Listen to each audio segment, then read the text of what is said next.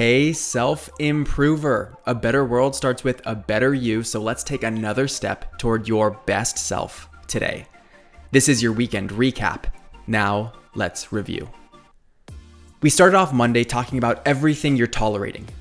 What we don't realize about all of these small inconveniences that we don't address because they're not a big deal is they start to add up.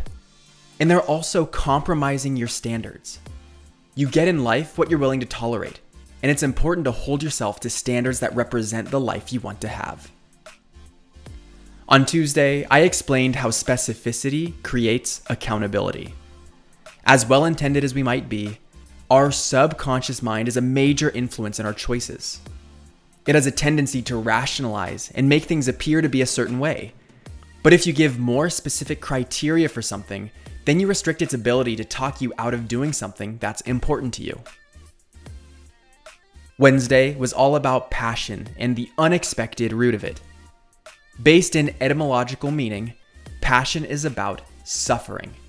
Our passions are born out of the pain we experience because we know how hard it can be, and we're inspired to help other people going through something similar. So leverage those dark moments to create unimaginable value and impact for others. Thursday's quote was an inspirational one.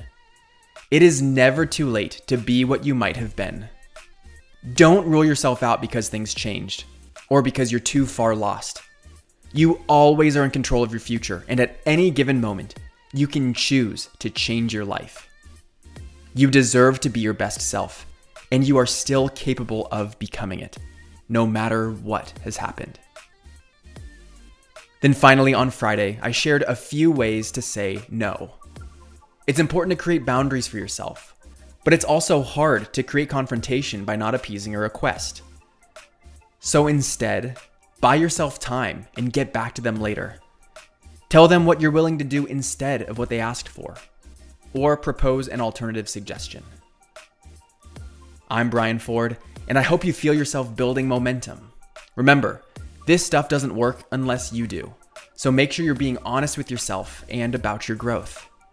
If you're new to the podcast, welcome and way to commit to being better every day. I've put together a resource for you that pulls some of the best episodes from the past and summarizes the seven fundamentals to self improvement. Click the link in the description if you want to accelerate your growth and learn these fundamentals. You grew today. Let's do it again tomorrow on Self Improvement Daily.